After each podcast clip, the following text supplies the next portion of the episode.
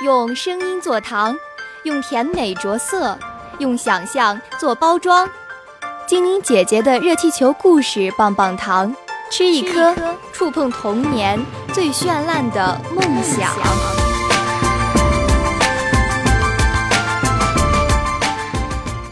骄傲的蚂蚁，有一只蚂蚁看见树上有一只蛹，它觉得蛹长得太难看了。你长得可真丑啊！虽然你是一只虫子，可你却像个笨蛋那样一动也不会动。蛹没有理睬蚂蚁，只管自己睡大觉。第二天下了一场大雨，路上都是湿哒哒的泥水，很不好走路。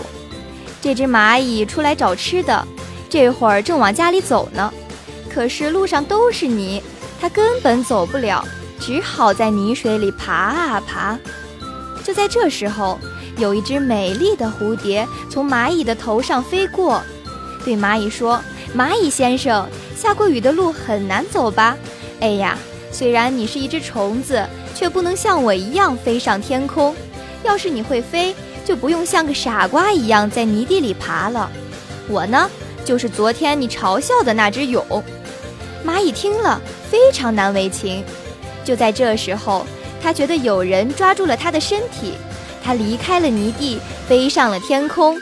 他抬头一看，原来带他在天空中飞翔的就是那只美丽的蝴蝶。再见，你的家到了。